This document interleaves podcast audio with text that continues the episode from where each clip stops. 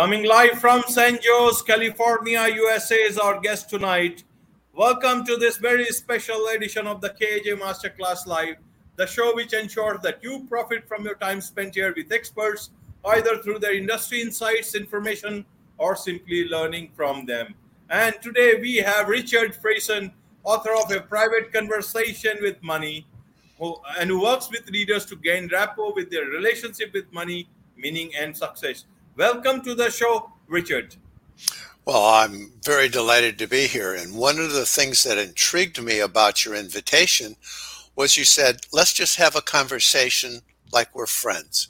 So, no lectures, no sales, no nothing. But I'm really looking forward to a very creative conversation. Right. And even though we'll be talking about friends, we'll also we'll be talking about money.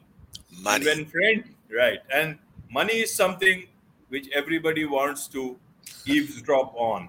Like they want to know what we are talking about. And so let's let's talk about things about money about insights into money that you have talked in your book a private conversation with money. Let's make it public and let's talk what will what can be helpful for everybody. For everybody wants money and money for different purposes in life. So tell us about this uh, particular book of yours. Let's start from there. What is a private conversation with money about? Well, in our culture in the US, there's just a lot of internal conflicts that people have absorbed. And they absorbed from family belief systems. For example, in America, there'll be money doesn't grow on trees, wealthy people are evil, there's only so much to go around, and the wrong people have it. Uh, we need more fairness. Uh, excess wealth is evil. So don't, if you become wealthy, you're going to become a jerk. Uh, uh, money is easy come, easy go. The universe provides money. So there's all these beliefs that are focused in on these on these children, and as they grow up, these very deep beliefs either can help them or can hinder them in their own search for meaning, for money, and for sex success in their life. So, in this book, Joe, who is a journalist, has every convoluted conflict with money and belief there is. We've just dumped it all on him. So, as he has a conversation with a character who comes out of the blue and calls himself Money, as he has this conversation, he deals with all of these conflicts. And by the end, He's developed rapport with money, meaning, and success. And the invitation is for the readers to follow along, follow along with his struggles so they can too also have this wonderful experience of rapport with money. Right, Richard. Why did you choose a journalist as the character in this book? You could have chosen some vice president, you have chosen a sales guy, a marketing guy, a digital marketer, or anybody else or, or even the president of the United States, but everybody is not as uh, you know rich as Trump. So why why a journalist? You know, what's interesting about writing this book is that you think that well, you have an idea in your brain, you plan it out, you write out the characters, and then you plan what they're going to say. Well, it turns out, in my experience, was I started writing and as I say this, I feel an emotion. These characters emerged. They had their own voices. They some of the things they surprised me. You know, I was typing away, or I was using uh, speech to text and saying, and they said these things that I didn't expect them to say. So, the characters just emerged out of my desire to invite everybody to a better relationship with money. Okay, okay. Uh, because I thought maybe it is because you were a futures brokers broker for Merrill Lynch, and uh, being on the floor, you may have come across several journalists outside who would want to know about things, and you found out uh, like that journalists are a poor lot. Actually, not every journalist is rich, and even they like like me. I've been a journalist for most of my life, working life, and it was that's why I asked that question why a journalist. Now, if you have talked purely from uh, now move from journalist uh, Joe. Joe was the is the character. Mm-hmm. Yes, from Joe to me, then it will answer a lot more uh, for for a journalist in India and for the audience in India. That what do you see? Because here in India also uh, we have that sense that uh, money people need money, but they don't talk much about money in that sense. And not everybody looks at all the businesses and uh, even in bollywood uh, about richness about wealthy people the same way that they actually do when they work for them. So what would you say what do you say in this book? Is it about gaining uh, becoming rich or is it about knowing about yourself better or knowing about money better what is it that they can get from this book? yes, to everything. The first step is awareness. So, what this book does, it has a number of exercises, and in fact, uh, I'm there's I set up a special page for your listeners, um, and we can talk about it. Conversation.money slash kaj, and on this yeah. page is an invitation to step into some exercises.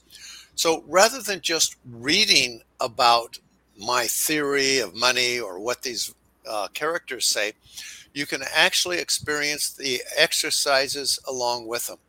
And this is a discovery process. So rather than saying, oh, here's an expert out here, he's telling me what I should do, I invite you to have some experiences. And then out of your own value system, you can then create behaviors that serve you better. The point is your values and rapport so that you're fully energized to from your value system to create behaviors. And I invite you to taste uh, the rapport with money, with meaning and wealth. And so all those other things that just in your head that just and subconscious routines, and I could tell you stories about some of them that keep you from your goals. Well, let's free you up so that you have the energy to move forward. Okay. Okay. And why is it is it about just the cultural thing that binds you to yourself and do not think about you know creating value for uh, yourself? How does it work? Is it just a cultural thing? Or oh my gosh! More, there is well, more more to that. Yeah. Well, what you're bringing up is really important. Is the cultural part of it. Now, the cultural part of it is just one part. We have, as I mentioned, the family of upbringing how they treated money. Did they argue about it? Did they fight about it? Did they uh, criticize wealthy people? Did they uh, like my parents are was two different. Well, it was easy come, easy go. If you got some, you just kind of blew it blew it away. So you have all those embedded. Now we have a culture, and especially in the U.S., and you can enlighten me how it is in India, but where we have a huge divide uh, you know, on one says there's a pie, there's only so much of it, and it's not divided right, and we need to divide the pie better. There's an other part of the divide that says, hey, there's as much value as we want to create. There's no limited pie, and everybody can excel, and who wants to, and everybody has an opportunity. Well, those are two very different cultural expectations. So we have the family, we have the culture, we have our peer group, and my clients have really good hearts. They're good people and they want to do the best for everybody. And they have all these conflicting messages that make it very difficult for them to not only take care of themselves, but add value to the world. So I think what you're pointing out is important. and it's not only culture, it's family, and it's our political divide now that is uh, creating internal conflicts. Right. But uh, don't parents everywhere want their kids to uh, earn good for themselves? And they all want them to excel make good money. Uh, why why is it that uh, is is it that they tell them not to make good money? Is there a harm in that? Why why is it where is this cultural thing then coming in? Maybe as a thing like that you should not have obscene wealth. Something that you know takes away uh, while in that process you take away things from the community or you are you know almost like controlling the community or or or uh, a huge number of people in that process that's a different thing or for businesses as they say they're too big. Uh, even they have uh, earnings um, more than perhaps sm- uh, some small co- countries and all. But that's a different matter. But generally, okay, stop, stop. Hang on for a second. It's. I'm going to argue, and I'm going to invite you to think about it. That those beliefs that are a different matter are oh, still okay. subconscious. I don't want to become that. I don't want to take more from my community because I'm a good person.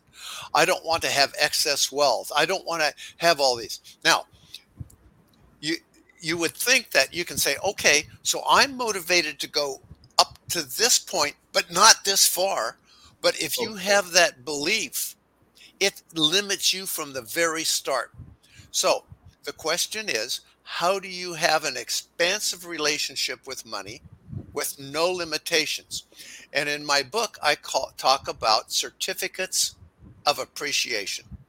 What that means is if we have a business deal, a commercial deal, and I give you a service, you give me not money, but a certificate of appreciation. In other words, I have given you more benefit than the money you've given me. So now here's the here's the part that is hard. Some of my friends have a hard time uh, incorporating. In other words, if I'm delivering value to you, more value than the certificates of appreciation I receive, the more certificates I receive, the more value I've delivered to the world. So you talked about, well, excess wealth or taking too much or being too greedy. If you are delivering value, the more certificates you uh, collect, the more value you have delivered. Now, there's a distinction. There are people in the US, like Martin Luther King and others, who've delivered tremendous value to the world. In India, maybe you can tell me about who would be a hero that has nothing to do with money that's delivered. Who, who who's the first name that would come to mind? Can you repeat your question? Yeah. Please? Who in India has delivered value to your country and to your citizens that has nothing to do with money? There are many, many people, many, many of them. Uh, there are businesses also, and uh, if you talk in terms of businesses, then the Tata Group is there. Uh, uh they they are right, but not business. Not they're not business. People who have just sacrificed themselves. I I know I have some names in mind, but okay, maybe you you can name Mahatma Gandhi. You have freedom right. fighters. So right. many of them, millions of them, who have sacrificed, and even today they are doing it. so many things without thinking of money. Means I may not recall so so many of right. them. And, so let's take Mahatma Gandhi. Yes. Right. So you can deliver value without money. Is that right? Right. Absolutely. Now, if everybody, if there was nobody taking care of the commercial side of life, there that that would be a big dark empty spot. So if you choose to be in the commercial side of life and deliver value, the more certificates you collect, the more value you've delivered. I just want to be very clear that there's many ways to deliver value to your family, to your community, to your country that has nothing to do with money. But the commercial side of life, without that, we would all starve to death. So, what if we were to think of collecting certificates of appreciation as delivering value? Would that bring us to rapport with money? And for many of my clients, exactly what happens. Okay. Okay. So why are we then uh, embarrassed about extravagant wealth? Is it is it bad thing or something? Why why are we so embarrassed about it? That is a, such a good question. Why are we embarrassed if we are delivering value? And I think that that embarrassment, that twinge, like I will get a, a client and they are doing really well and they're saying well i'm making money so that i can become a philanthropist and give it away well for me that's not a good thing that's a red flag because that means there's some guilt There's some, ooh, okay. it's kind of extravagant. Ooh, it's not quite right. I'm taking money from other people. Ooh, I, have got to justify it. So I'm going to become a philanthropist and give it away. So, with that attitude, I, I rework it so that the transaction in and of itself of delivering value, that's it. No guilt, nothing further needs to be done. Now, a good hearted person who does deliver a lot of value, does collect a lot of certificates of appreciation, they can then say, hmm, how else can I add value to the world now that I have these resources? But if you need that excuse to do it, that means there's still a twinge and some conflict inside of you. So you mean people with lots of money, uh, after a certain point in life, getting into philanthropy or a part of their, uh, you know, uh, money into philanthropy? What would you would you call that? Is it because of some guilt, or they are delivering value to the world or their community? They can if they've delivered a lot of value to the world, collected a lot of certificates, it means they have a lot of skills, talents, they understand reality, they understand people. There's a huge amount of skill. And having the power of then the resources to be able to deliver additional value in a different direction is wonderful. Okay. Okay. So, uh, should I understand that if I'm doing some work and if I'm delivering value to uh, to the person I'm working for, uh, is that delivering value and I'm getting my money for that? For that, what or what you are talking is something different. No, I, I, exactly right, and uh, and I really appreciate uh, a narrowing down on that. So if you're an employee and you deliver value to your employer, and it gives you certificates of appreciation. If you're uh, an independent businessman and you deliver value and they give you certificates. If you're a boss and you give certificates to people who've delivered value to you. So imagine t- what if tomorrow morning everyone in the world woke up and said, huh, how can I deliver more value to the world? How can I deliver more value to my family, to my relatives, to my community, to my customers, my employers, my employees, my shareholders? How can I deliver more value to them? Let's say everybody woke up tomorrow. How much more value would there be in the world? Holy mackerel! It would be a different world. There would be no limitations. There wouldn't be a single pie that everyone was fighting over.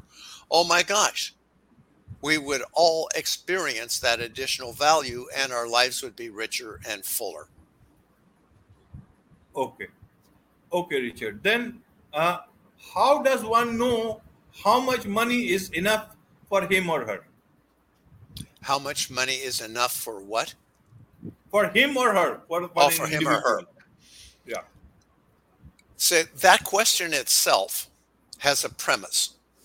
The okay. premise underneath that question is there's a limit okay. before you there's too much.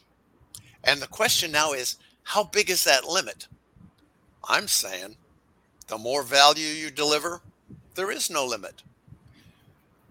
Billion, trillion, it doesn't matter. The real question is delivering value, receiving more, without any limits at all. If you have a sense there is a limit and how much is too much, that means there is a premise that you're not delivering value or somehow you're cheating the system by taking things out of it.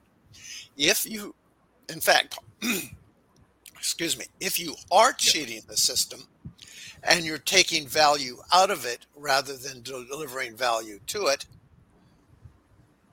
I think that is like acid to the soul that is spiritually destructive. And that eventually in terms of karma you're going to pay for it personally even if you're very wealthy if you're taking more money out of the system. So no limits if you're delivering value and you can do it freely completely and with uh, with delivering value and it can be a spiritual experience. Okay so some company, if they are selling products and the promoter holds the 90% of the company's uh, shares and 10% is all in the for the public. So they are also delivering value and making money.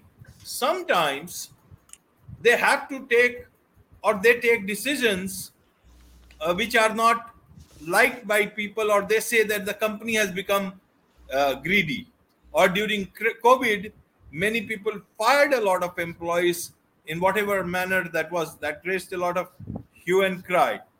Now in a way they are a manufacturer of products. They do do give that product to the customers whoever buy they buy. So do you think they are delivering value? And if they are earning enough money by doing other things which may not like be liked by a lot of people what does that mean? Is it delivering value the right way or is it that they have done their part and that's all within uh, maybe uh, legally right? Morally people look, look at it different differently. How do you say? I guess that's a lot of dilemma because if i were within that part of the system i would perhaps feel different.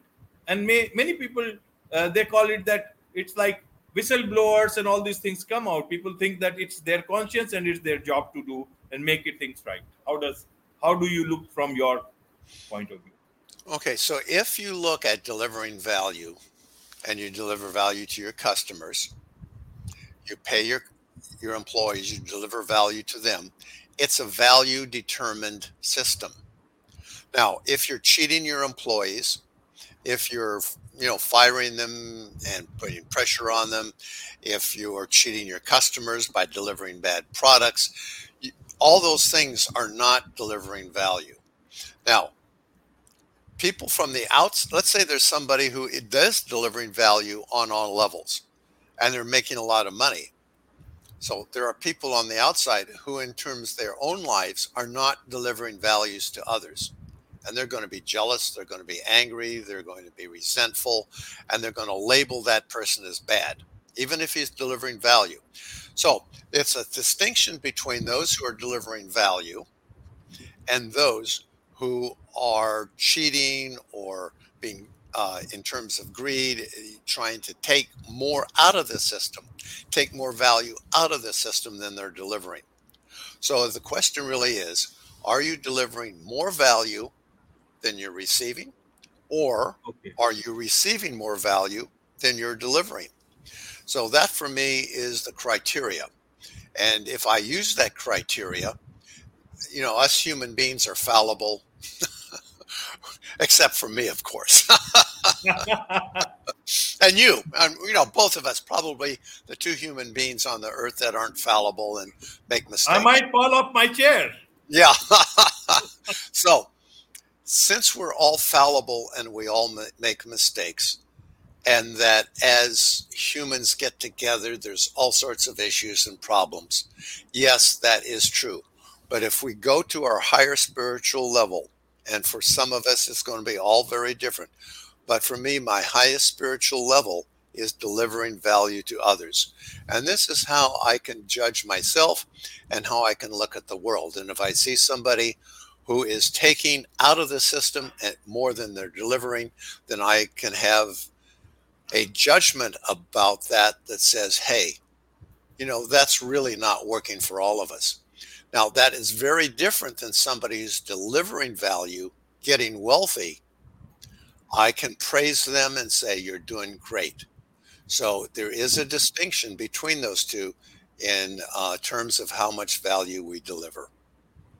Right, Richard. So let me ask you uh, my question this way. You just talked about a spiritual uh, level and spiritual play.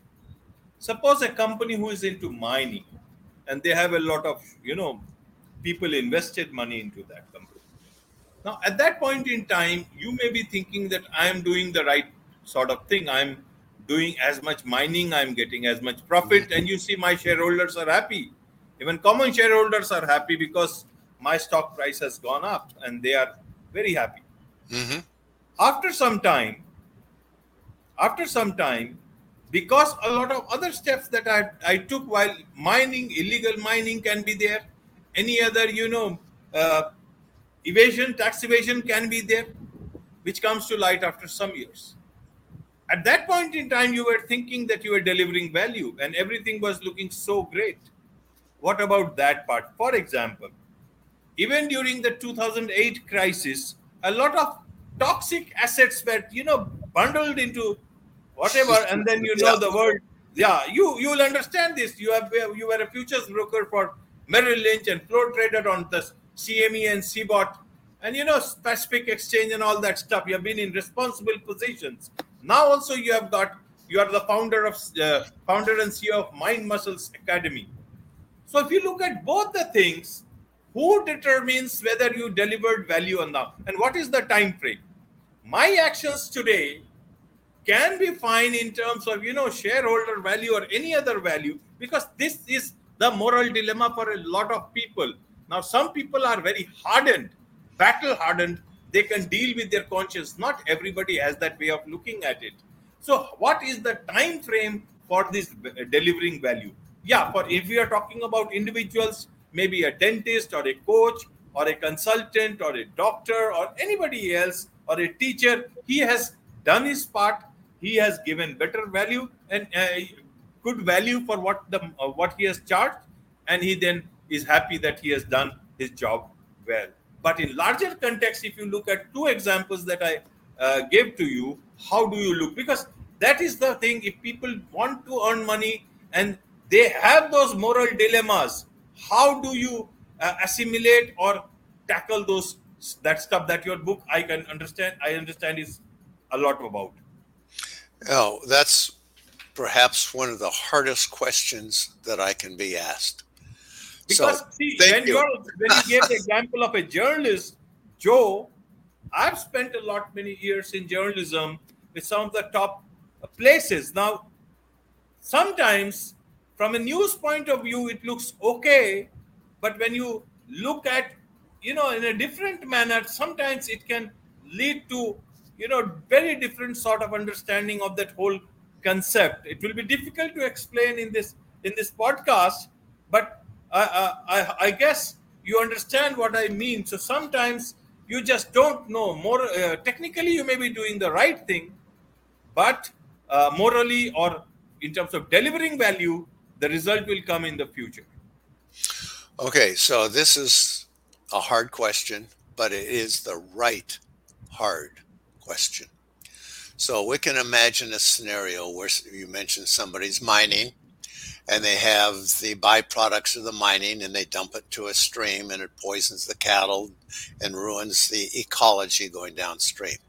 They say, oh, short term, I'm delivering value to my clients. But if we look at the larger ecosystem, we are destroying part of it and we are taking value.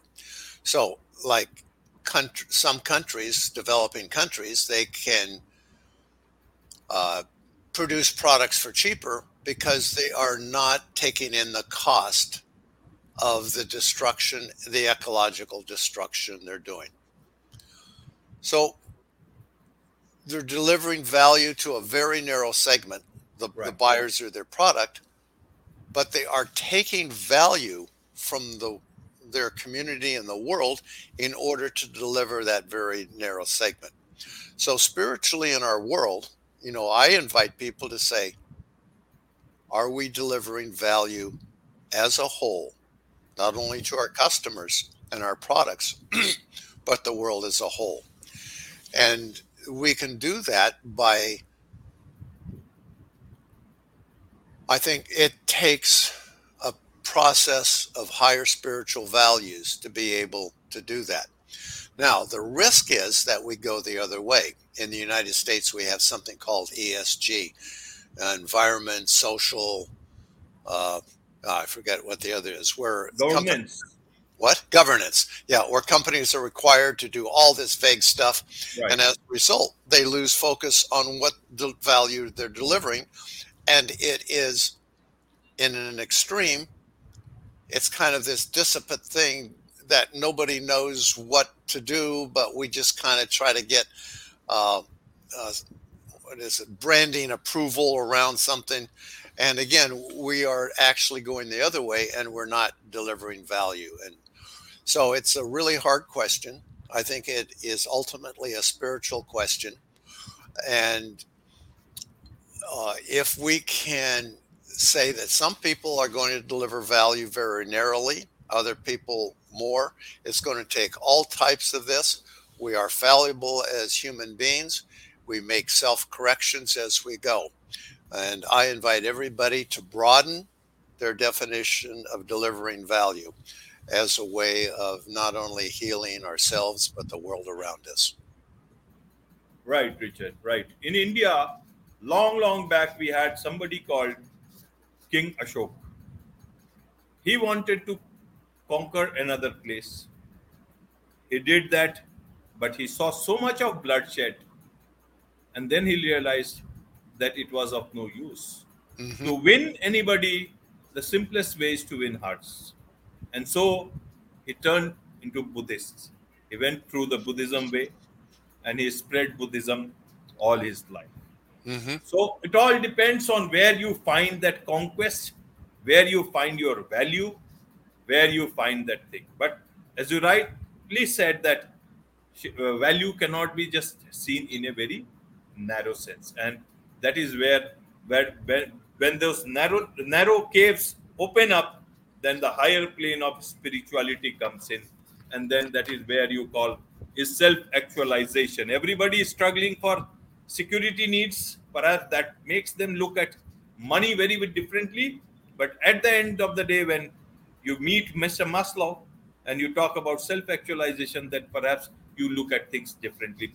My questions were perhaps you know looking at all aspects of this whole uh, whole stuff. And not purely from a point of view of just you know having a very limited sort of understanding of money. So let it be as it is. I'm sure money is also as important as as as anything else, and without it, the world will not run for you, and you won't have food to eat at least in today's time. So it's better that everybody is prepared and have a mindset which helps them earn enough money, generate wealth for themselves as well as their children.